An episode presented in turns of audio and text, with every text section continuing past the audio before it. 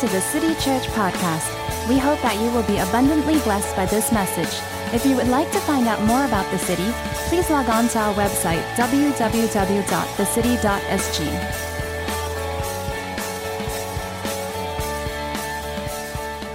Uh, last week, I uh, did week two of our brand new sermon series, People of the Spirit, and I talked about this stew that I make on occasion. It's a Guinness beef stew, really, really nice. Uh, it's one of my favorites. Uh, and so I'm actually doing a tutorial or a tutorial, if you will, uh, after the service, and it's going to be on our Instagram and Facebook page. Highly encourage you to check that out if you're keen on learning how to make stew or just want to observe Andre cooking and be impressed by all of that. Uh, that's available for you after the service. But yes, we are on week three of our brand new sermon series, People of the Spirit, or POTS, if you will. Now, uh, the whole idea of this series is for us to read Galatians chapter 5 and uh, explore the various aspects of the fruit of the Spirit and how it is actually contrasted and how it's actually well differentiated from much of the response and the reactions of the world that we're seeing around us today. And so, this is week three. Let's uh, begin by reading a couple of passages of scriptures. This will be the teaching text for today, and then we'll begin in a word of prayer. All right? Let's read God's word together. Reading from 2 Corinthians chapter 6, verses 3 to 10 says this in God's word. We put no stumbling block in anyone's path so that our ministry will not be discredited.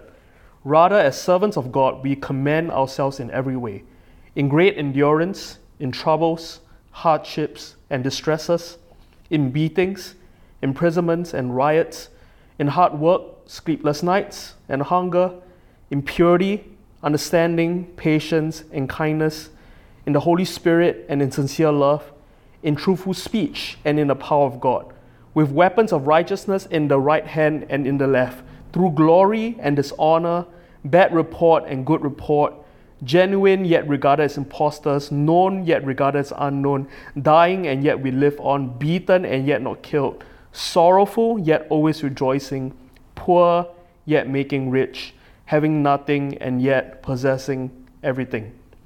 Let's read another passage of scripture from Galatians chapter 5, verse 22. It says this But the fruit of the Spirit is joy. Let's pray. Father, we thank you for this day. Lord, this is indeed the day that you have made, and we will rejoice and be glad in it.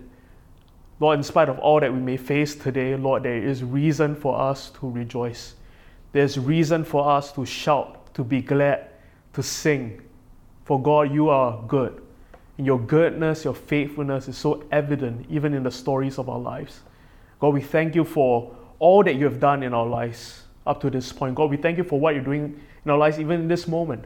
And God, our hearts rejoice and respond to you, your presence, with gratefulness, with sincere hearts of thanks, of praise. We give you praise and glory this morning. And God, we pray even as we dive into your word, speak to us in a brand new way today. We ask all these things in your name. Amen.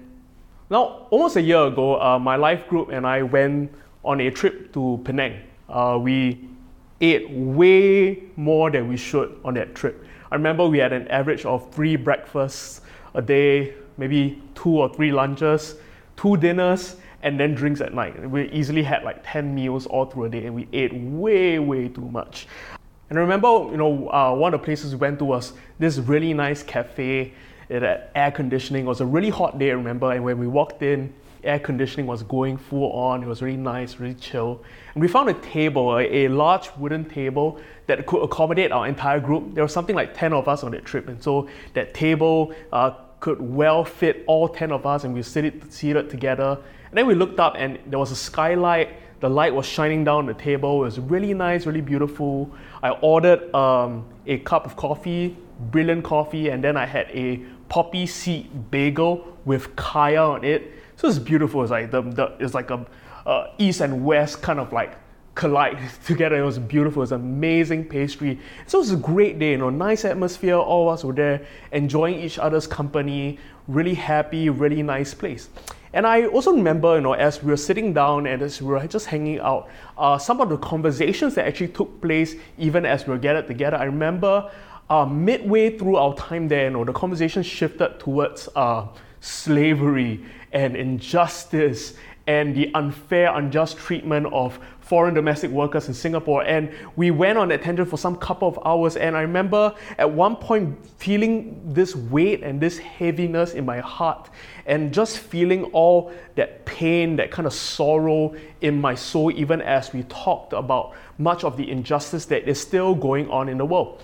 And it's so interesting, right? Now, that right there is what it means to live in the world, right? That in a world that is beautiful, that is good, that is joyful and happy, filled with good things that we enjoy, there coexists a reality that is true, or even more true for some, that of evil, destruction, pain, and sorrow. So, even as we talk about joy today, we know there are many things in the world that will make us joyful, Yet at the same time, there are many things in the world that will make us sorrowful. It is in this world where it's one of sorrow and joy that we are led to ask this question Is joy, Christian joy, just a feeling that we oscillate to and fro from? Is it just a feeling that comes and then goes, largely determined by the present situation or circumstance? Or is it something that we honestly have control or have no control of? Is joy something more than just fleeting feelings? It's with that that I'm led back to Paul's line in 2 Corinthians chapter 6. In this text that we just read at the start, Paul is describing, right, these different traits and these different circumstances that Christians go through. And in many ways, our reaction and our response in these moments kind of determine who we are. This is who we are. This is what we are to be known for as Christians, people who stay resolute in spite of going through all these things. This is what distinguishes us from the rest. And Paul even adds in this line the start, right? He says, This is so that we will not be discredited. This is what gives us authenticity as a community of faith. And he says this that we are to remain unoffended almost through all these circumstances, through troubles, hardships, distresses, beatings, imprisonments. We are to remain steadfast in love, in hope, in truth. But I want to draw your attention to this short line in verse 10, where Paul says this We are to be sorrowful, yet always rejoicing. Sorrowful, yet always rejoicing. Now, there can't be two uh, things that are as opposed and as different from one another. There are sorrow and joy. But what Paul is essentially saying is that we are to live almost in this tension of pain, frustration, even suffering, sorrow, yet still be rejoicing, yet still be happy and hopeful. Now, the word for rejoice there in the Greek could translate to cheerful, to be glad, to be joyful, to be well, and to thrive. And notice Paul in that line uses the word always, to always be rejoicing. In some other translations, it translates to unceasing, perpetually, on every occasion. Now, if I'm reading this right, Paul is calling for the church, for all of us, for people who profess faith in Christ, to live up to this near impossible command to be joyful, to be glad, to be happy, to be well, to thrive always, even in times of sorrow and grief. For week three of our sermon series on the people of the Spirit, I'd like to speak to you on the subject of a defiant joy. Defiant joy. Now, many of us would know of the horrific attack in Paris, France on the 13th of November 2015. Some 130 people were killed in suicide bombings and shootings in what has become the worst attack on French soil in more than half a century. Now, the band U2 we are all familiar with U2, uh, was set to perform in Paris on November 14 and was in the middle of rehearsing when the attack happened. Now, after rescheduling to the following month amid uh, the terror attacks, Bono, the group's frontman, had this to say when he was asked why the band was so adamant about going back to Paris so soon, even as the memories, the painful memories of the attack, still laid fresh on the minds of the French citizens. And he said this He said, Rock and roll is a life force. It's joy as an act of defiance. joy as an act of defiance. Now, that is such a killer line, right? And of course, I can't substantiate and give you strong biblical support for that first line about rock and roll. Uh, maybe, you know, the rock that has rolled away, whatever have you. But that second line, joy as an act of defiance, that is so strong. And I also believe it is biblical in many ways. Joy isn't just a kind of feeling or a disposition that you're born with, it is an act of one's will. It is defiance even in the face of circumstance, trials, and challenges, even in the face of the evil that we're seeing around us today. Now, I added a descriptor in front of the fruit of the Spirit that is joy, because I believe that is exactly the kind of joy that is needed and called for in this time. In this moment, it's what would distinguish the church from the world in this time a defiant joy.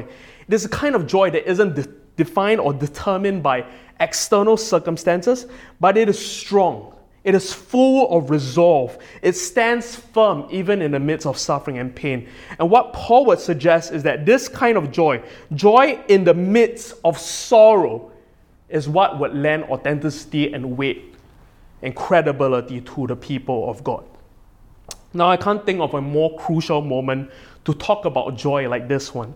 In an article in the Straits Times titled Mental Health Fallout How COVID 19 Has Affected Those in Singapore, CNN reported that calls to the United States Disaster Distress Helpline has spiked some 891% in March year on year. In China, hundreds of hotlines have sprung up and they are constantly being inundated with callers. In Singapore, the National Care Hotline set up to offer extra support has seen more than 6,600 calls by the end of the month since its launch in April. Now, experts all agree that this is just the tip of the iceberg of what would be a mental health crisis, a global mental health crisis, with the looming recession, with uh, the economic fallout, with much of the uncertainties that are ahead of us. Numbers will continue to escalate.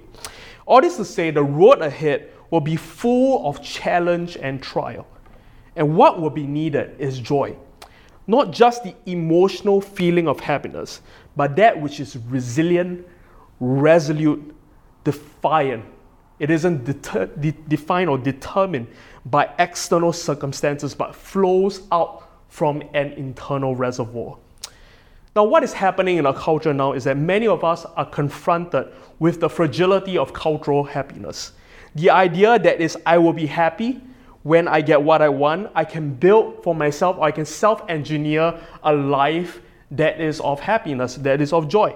And much of what we have previously bought into as happiness, uh, our career, security, leisure, ease, autonomy, provision, much of which of that which we have thought our happiness uh, can be built upon or where we draw and, and, and derive our happiness from, much of it is being stripped away in this moment.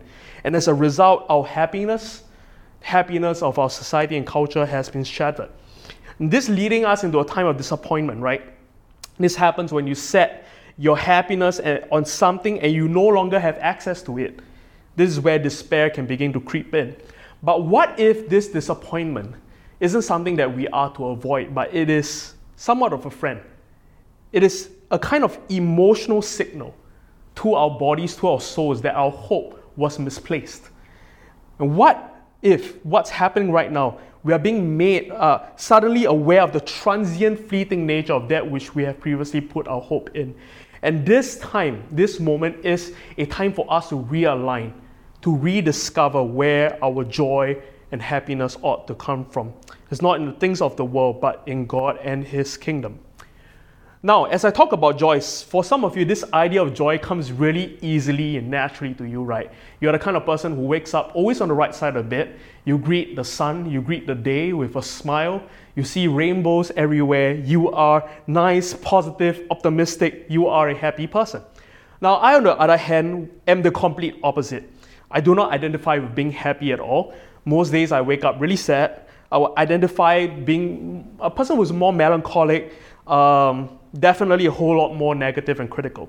And so for me, joy seems elusive and completely out of reach. But yet, when scripture talks about joy, it doesn't talk about it primarily as a feeling, a disposition, or even a personality type.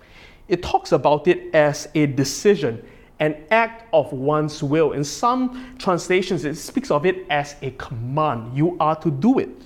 Consider Paul's letter to the church of Philippi, which has the word joy or rejoice appear some 16 times in this really short letter. And how he was joyful and rejoicing and desired for his readers, his church, to rejoice and to do so also. Now consider also that this letter was written when he was in prison most probably facing beatings, illness, hardships, and starvation, he wrote of joy and he called for all around him to rejoice. And he spoke of how he rejoiced, how he was filled with this sincere gladness in his heart, even in the midst of the most trying circumstances. And he writes this in Philippians chapter 4, verse 4. Familiar text. He says this Rejoice in the Lord always. Again, I will say, rejoice. Now, this was before the Gutenberg press, before bold, italics, highlighters. In that day and age, the only way to place emphasis on your point was to tell your audience uh, to tell your audience that this is very important was to repeat it again and again. And what Paul is essentially saying is that this is important. You are to pay attention to this line. Rejoice in the Lord. Always and again I say rejoice. And this is to say, especially so in circumstances, we are to rejoice.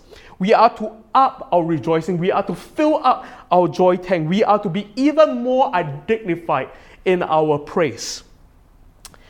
I love this definition of joy from John Tyson. John Tyson says this Christian joy is a good feeling in the soul produced by the Holy Spirit as He causes us to see the beauty of God in the Word and in the world. It enables us to respond to external circumstances with inner contentment and satisfaction because we know that God will use these experiences to accomplish His work in and through our lives. It anticipates a glorious future of salvation and restoration. Now we know that to be the Jesus kind of joy, don't we? There's so much more than just happiness but not any lesser than that. It's more than happiness, but it's not any lesser. But it is also this pervasive sense of hope that is deep, that is strong, that is consistent, even in the face of trial and tragedy. It is defiant.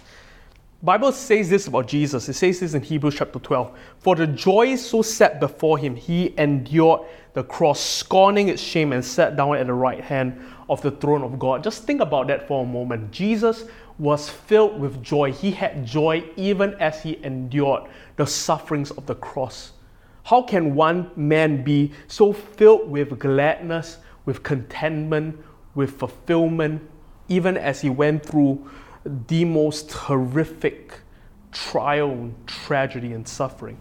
Jesus was filled with joy. How does one come to joy in the midst of suffering? I think that's a question that many of us are asking ourselves in this time, right? How can I still be joyful, rejoice, be glad, even as I see the sufferings all around me, even as I come to terms with the discomfort, the pain, and, and the, the grief that I'm feeling in this time? How can I rejoice? How can I be glad? How can I be sorrowful, yet always rejoicing?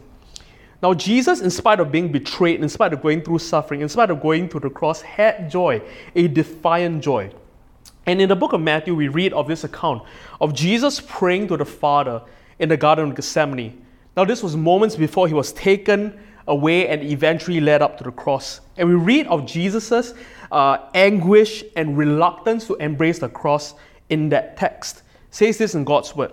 Then Jesus went with this, his disciples to a place called Gethsemane and he said to them, Sit here while I go over there and pray.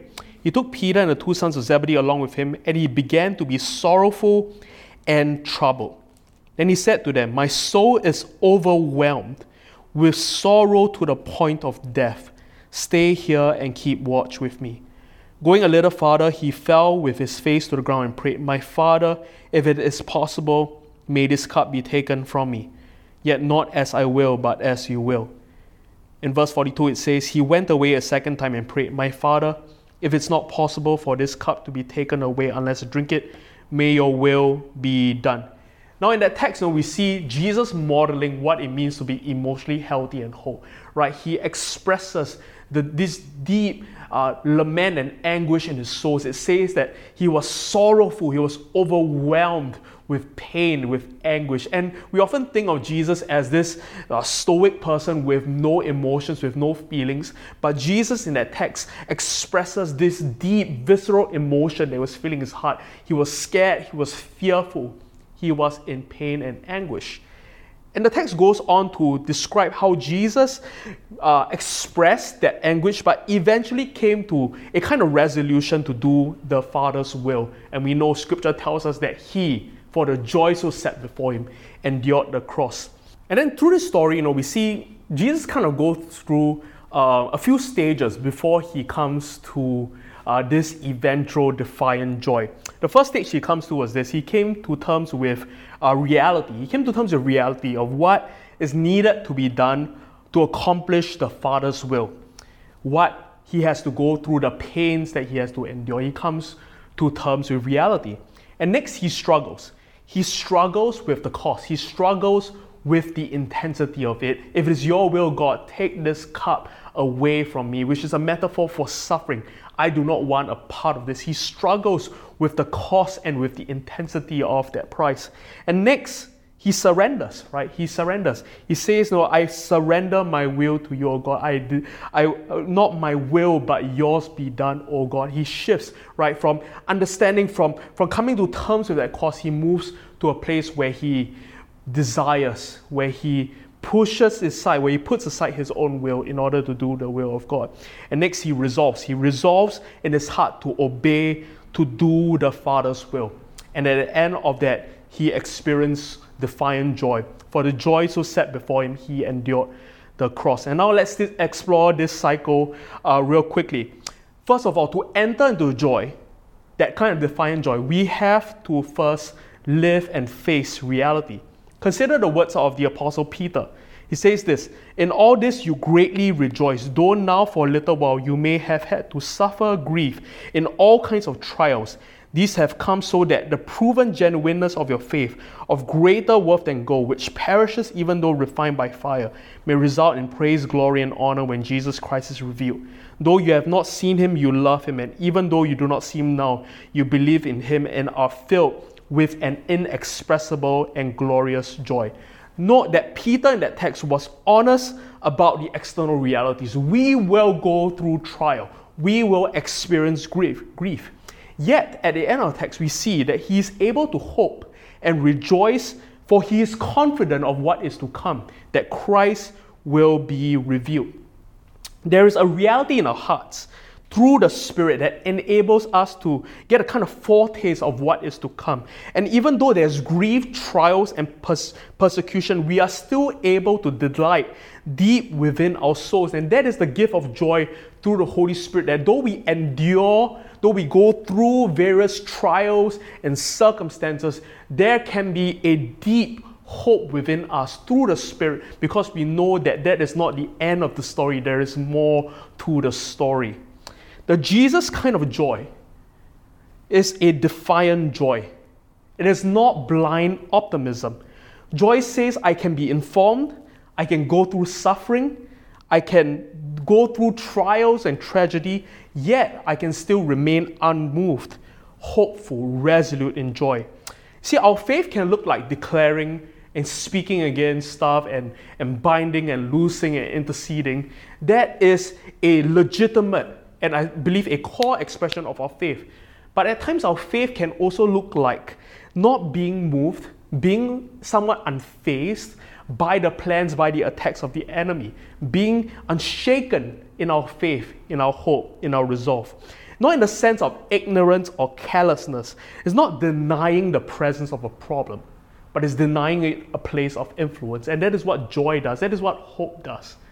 We live in reality. We understand and come to terms with that which we are living in the pain, the suffering, the grief. But yet, we say to that pain and trial, You do not, you have no hold on me and you do not determine my joy. That is what it means to walk in defiant joy. See, the biblical command of joy isn't a call to stir up positive emotions or live in blind optimism. It is a call to live in a perpetual state of hope. And that hope, when it's built, when it's, it, it, it's formed deep within you, it naturally produces the feelings of gladness, of happiness, of contentment. To enter into joy, we first have to confront and face reality. Next, we struggle, right, with the challenges that we face. You know, we talked about it for, the, for a, few weeks ago. This need to lament, this need to grieve, this need to present even the most negative of emotions to God and allow His Spirit to comfort us. Most of the time, we don't experience the Holy Spirit as our comforter, is because we withhold these feelings of grief, of pain, of anguish from Him. But our encouragement to you is this time, even as you face reality, to bring to God these negative emotions, these feelings of pain, of hurt, of disappointment, and allow His Spirit to meet you right where you're at. The next step is this is for us to surrender to God's purpose, to God's will, right? You know, in a secular society, planning has often taken the place of hoping. Or as Eugene Peterson puts it, eschatology has been taken over by strategy. Instead of hoping for God's future, we make plans for our own future. And what we're experiencing right now is disappointment, is distress, is despair, because many of our plans have come to naught. Many of our plans are not in effect. We are in this place of distress and despair because much of what we built has come crumbling down. See, planning is often our attempt to control our future based on prediction and to shape our future to match our own desires. Whereas hoping is an act of surrender to God. It is an act of surrender that's based on a deep confidence in God, in His nature, in His love toward us, in His character, and in His involvement in the world. And we are called to be a people of hope, to surrender to God, to cast our cares, our worries, our anxieties, even our plans to God and trust in His good nature. Listen, surrendering our plans, our desires, our needs, or in the words of Scripture, to cast our cares to God, that we truly experience joy. Philippians chapter 4 says this in verse 6 Do not be anxious about anything, but in every situation, by prayer and petition with thanksgiving, present your requests to God, and the peace of God, which transcends all understanding, will guard your hearts and your minds in Christ Jesus. Notice in that text how Paul connects the dots between anxiety, gratitude, and peace. So, the way we combat anxiety and enter into peace is not so much a change of circumstance. Paul didn't say, when the outcome is favorable, then you will have peace. He says this with thanksgiving, present your request to God, surrender it to God, and then the peace of God which surpasses, which transcends all human understanding, will guard your hearts and minds in Christ Jesus. Because here's the truth anxiety is a grasping of control for what we do not have in the future, whereas gratitude is giving thanks for what we do have in the present. And the way we combat anxiety, right, this urge that we have in our hearts to drum up, to imagine of a future scenario apart from the wisdom, apart from the voice of God, apart from the leading of the Spirit, is by practicing gratitude, is by anchoring our bodies, our souls, our minds in our present reality, in what God is doing in this time. We have to let go of outcomes. We are not in control of what happens in the next day and in the next. And it's in surrender and relinquishing our control that we enter into joy. The next step is this He resolves, He determines in his heart to do God's will, to move past his reluctance and discomfort to do his will, to do his Father's will. And perhaps what we need to do in this time is to discover and do God's will, right? To move past our discomfort and live into God's purpose. James says this to us. He says to consider it pure joy, my brothers and sisters, whenever you face trials of many kind. Notice he does not say it is pure joy. He says it's, it's to consider it pure joy, to view your trial, your circumstance, your pain through the lens of, of joy, to find purpose and meaning even in the midst of pain. Viktor Frankl, who wrote the book uh, Man's Search for Meaning, is a psychiatrist who lived through Auschwitz. And he makes this uh, stunning observation in this book uh, where he notes that the man who lived through Auschwitz, who survived the concentration camp, weren't necessarily the fittest, weren't necessarily the smartest, but they were men who found meaning, who found a purpose for their pain, that they were able to envision a future, a hopeful future that quite literally pulled them out of the hellhole that they were living in. And perhaps in this time, what we need to do is to resolve in our hearts to find God's will, to discover His will, even in this time, to view it as a gift of sorts. And that is what is going to produce this kind of joy in us, right? Scripture tells us that He prepares a table for me in the presence of my enemies, which says to me that, you know, in the most trying of circumstance, there is this divine possibility of nourishment, of sustenance, even when I'm in the presence of my enemies. But it also says to me this that in circumstance, in trials, we will experience God and know Him and meet with Him in a way that we cannot do, that we cannot uh, come to in a time of peace and prosperity. Perhaps our prayer in this time shouldn't just be, God, deliver me, but it should you know, at times sound like God form in me, work in me, accomplish in me stuff, something that you couldn't do, that, that I couldn't come to in a time of peace. And it's when we embrace these various stages, right? Facing reality, struggling, surrendering, and resolving in our hearts that we enter into defiant joy. Because joy isn't something that just happens to you, right? but rather something that emerges within you. It's something that we have to intentionally cultivate in our souls. It is not so much built on external outcomes, but it is an very much an internal reality. It says this in Proverbs that a joyful heart is like good medicine. Joy is not just an emotion, it is an overall condition of the heart. And in order to get this, we will have to cultivate this. This won't be our default state. If we are left alone and if we live by the flesh, we are going to default into despair and grow disillusioned and become increasingly blinded to what God is doing and accomplishing. Paul says this in Philippians I have learned in whatever state I am to be content. I know how to be abased and I know how to abound. When, when he pens, when Paul pens the word content in this letter, he uses the Greek word which means sufficient, enough. I have enough, I am enough and God is enough. So, Paul teaches us that contentment is not so much a disposition that you're simply born with or a result of favorable circumstances, but it is very much a skill set that you cultivate and acquire. I have learned to be content. And you can learn to be a person of joy in a time of circumstance. And a practice I like to call us to, even as we draw this message to a close is I like to call us to the practice of gratitude in this time. I believe this is going to be really helpful for us to grow into a people who exhibit a kind of defiant joy in a time of despair. Brene Brown says this about gratitude.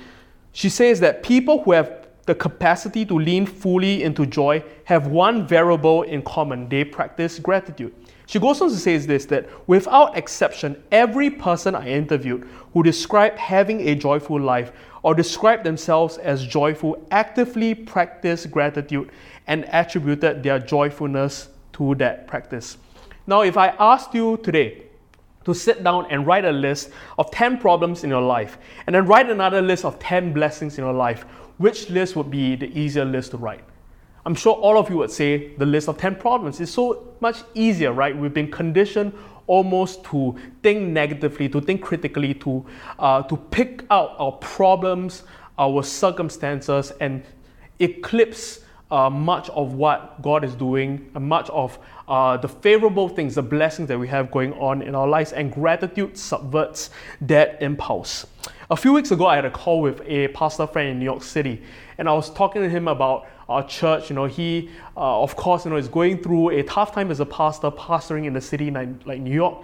And we're just talking about some of the challenges that we face. And I shared a bunch of uh, my challenges, and he shared with me uh, how he's pastoring a church right now that uh, has seen 30% of his congregants, congregants are laid off. Uh, he has had many of his congregants uh, contract COVID 19. Some have died, and learning and discovering what it means to lead as a person of faith, how, how to uh, navigate through this circumstance and challenges as a Christian has been so challenging. And as I was hearing uh, much of what he was saying, I was filled with compassion in my heart, uh, you know, for uh, him and what he's going through. But at the same time, I also was filled with a sense of gratitude, a sense of gratitude of what I do have in the present, a sense of gratitude for uh, my family that they are, they are safe, they are well, a sense of gratitude for the city that I'm living in, the sense, a sense of gratitude that I'm surrounded in this time. And I believe, like many of you, uh, I'm realizing right now how many things I actually take for granted, right? How many things I actually take for granted. And a few questions to ask ourselves, know, perhaps on a daily basis, this Do you have money in your pocket?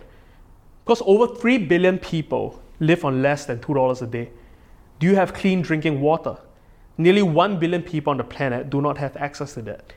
Are you alive with food in your stomach? More than 30,000 children die every day from starvation. And are you reading the words on the screen? Because one out of every five humans are illiterate. Because here's the thing gratitude is all about perspective. We are blessed. Never forget that. Never stop thanking God for His grace. And the line that I've come to love, uh, that, that someone said even this time, is that we are all in the same storm, but we are in drastically different boats.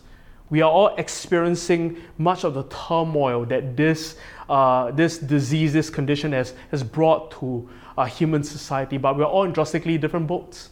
And many of us are, are safe, are warm, are healthy, are whole, are financially okay, even in the midst of this storm. And you know, as we hear of these stories of people going through some of these hellish situ- situations, circumstances, it puts compassion in our hearts, but it also gives us perspective such that we may be grateful as a people. Daniel chapter 6, you know, it, it says this about Daniel that while he was in captivity, Daniel was, was taken into Nebuchadnezzar's kingdom. It says this that while he was in captivity and under the oppression of uh, a foreign uh, rule. It says that Daniel, three times a day, will get down on his knees, pray, and give thanks to his God. Notice that Daniel did not pray a prayer of lament or even a prayer of deliverance. Daniel's impulse in his heart in a moment, in a time of anxiety, was to fight it with gratitude, with thanksgiving in his heart. And it wasn't just a spur of the moment kind of decision. He planned it. He put it in his schedule. He structured and incorporated it into this day. Three times a day, he would give thanks to God. And we typically think of gratitude and thanksgiving as something that occurs when something good or noteworthy comes into, into our life. But for Daniel, this was a daily practice, even whilst he was under captivity. So perhaps there's something about gratitude, this practice of gratitude, that will keep us in a place of peace, of joy, even in a time of anxiety. Right? The Bible notes that uh, the children of Israel, when they were traveling and traversing through the wilderness, uh, there was a moment in time where they complained, right? They murmured, they were upset over uh, the food, and they complained to Moses, There's no bread, there's no water, we detest this miserable food. And they spoke about going back to Egypt. And all of a sudden, you know, even as they were, to, were complaining and murmuring and, and, and griping, uh, venomous snakes emerged from the ground and began to bite people. They bit people, and many of the Israelites actually died in this time. Now, uh, snakes uh, are a good kind of picture or representation of the demonic in Scripture. Complaining is what attracted that kind of demonic activity, right? That that it, the snakes emerged from the ground and was attracted to their complaining, to their murmuring, to their griping. But what if we inverse that? What if we inverse that and ask the question what actually attracts the angelic? What attracts the activities of God? I'll put it to you that praise and thanksgiving is what attracts the angelic, the activity of God. Because complaining is to the devil what praise and thanksgiving is to our God. While many are complaining, murmuring, and expressing their doubts and fears, as Christians, we subvert much of what we see in our current cultural climate by being grateful, by practicing thanksgiving. So, this week, I want to call you to create a gratitude ritual. This is a daily habit of practice or practice of gratitude. It is for you to draw attention to the things for which you are grateful. Perhaps you know, it could look like you writing them down every morning and sharing it with your family at night over dinner. It could be waking up and greeting the day with a prayer of thanks, of a gratitude. It could be even looking out the window, observing the sunrise or sunset, whether you're a morning, evening person, and just thanking God for His creation, for the air that you breathe, for the stability that you feel in your life. Uh, a friend of mine know, would even set an alarm all through the day. This is an alarm that will ring uh, every two hours all through the day, and he would stop. Uh, regardless of whatever he's doing, and just offer thanks and praise to God. But what I'm calling you to this time is to structure, to incorporate gratitude into your lives. And I believe, I believe it's going to preserve us in this time of despair, of anxiety, much like Daniel did, right? To structure it, to put it into practice. Do not think of gratitude as something that just occurs when something noteworthy comes in your life. Do not live it up to whim and fancy, but to practice it. And I believe that the practice of gratitude is what will cultivate joy in our lives. David Steindl-Rast, a Catholic theologian, says this that it is not joy that makes grateful, makes us grateful, it is gratitude that makes us joyful. The practice of gratitude invites joy into our lives. Willard says this that we must arrange our days so that we are experiencing deep contentment, joy, and confidence in our everyday life with God. We must arrange our days. We must make changes into our schedules, incorporate practices such that we may live into deep contentment and joy. Close off with a story. It was a mission trip uh, some time ago, and on that mission trip, uh, we lived in a host home. Now, this was in a third world country. We lived in a host home, and our host told us uh, the first day we got into uh, the compound that uh, at night, uh, past 7 p.m., all the lights will be off. there will be no electricity, and so we lived in that kind of condition for almost two weeks. And so all the electricity will be turned off. Um, there was no power, no fans, no nothing, and we slept uh, in that kind of heat. Uh, and you know, we, we just lived without electricity uh, for a good period of time. And you know, uh, one night I, I went out with my friend and we got onto the roof of the compound and we saw, you know, out uh, around us, you know, it was all complete darkness. All the houses had no electricity as well. But we saw one house out in the distance uh, that had that still had his lights on. He had his lights on, and uh, we could see the owner uh, uh, from from afar. You know, we could see that he was in there. He had his fan on. He was cool, and he was also watching television. He was watching TV, uh, even uh, as houses around him were all dark and without electricity. And the reason he was able to do so, enjoy the fan, watch TV, was because he had a generator. He had his own generator, and he would turn it on every night and the generator gave him electricity and he lived in that kind of comfort. And that's what I believe we're called to be as the people of God in this time to have light in the midst of darkness, where much of the world and its systems of happiness have come to nothing when it almost feels like we are living under a blanket of despair. As the people of God, we are called to be powered by our own generator, by an internal reality that produces the deep fruit of joy within our souls, even in the time of despair, even when stuff all around us, circumstances, pain, trial, tragedy are saying to us, You don't get to be happy, you don't get to be joyful, you don't get to be hopeful in this time. We know different. We have access to a power, a hope that far eclipses, far goes far beyond the systems of the world, far beyond the powers of this world. We have a hope, a secured hope that there is good, there is more to the story. And it's because we have that hope that we can walk in joy, a joy that is defiant. so the way I believe we cultivate this kind of joy that is resolute, that is resilient, that is defiant in its time is through the practice of gratitude, where we choose to ignore our human inclination to complain, to murmur, to gripe, and practice gratitude, to offer thanks and praise to God. Now, I believe with all my heart that complaining is to the devil what praise is to God, that complaining attracts the activity of the demonic, but as we praise, as we offer thanks, we are attracting the activity of God into our lives. And so let's believe that even as we practice gratitude, God is doing a deep work in our hearts, in our lives, even as we you know, partake in the simple act of giving thanks for what we do have in the present. Know that it is reaping a far greater spiritual harvest than you and I can possibly imagine. And believe that even as we come to God in thanksgiving, that He would put in us, cover us with a peace that transcends all human understanding, one that guards our hearts and minds in this time of despair and crisis. Let's be a thankful and joyful people. Let's pray even as we close. Father, indeed, we thank you for this day. It is indeed the day that you have made, and we will rejoice and be glad in it. God, we thank you for what we do have in our lives. God, we thank you for our jobs. We thank you for our families. We thank you for stability. We thank you even for the air that we breathe, the food that we get to eat. Lord, we thank you for all these things. God, we pray even in this time where much is telling us that we cannot be happy and joyful as a people. God, we pray that you give us the grace, the resolve to not partner with despair, to not give room and weight to the works of the enemy, but to lean into your spirit, to lean in to the work that you're doing in our lives, in the world around us. God, help us to be a joyful people, to be defiant in joy, even in the face of circumstance and despair. God, we pray you give us grace. We love you and we're so thankful for you. In your name we pray. Amen.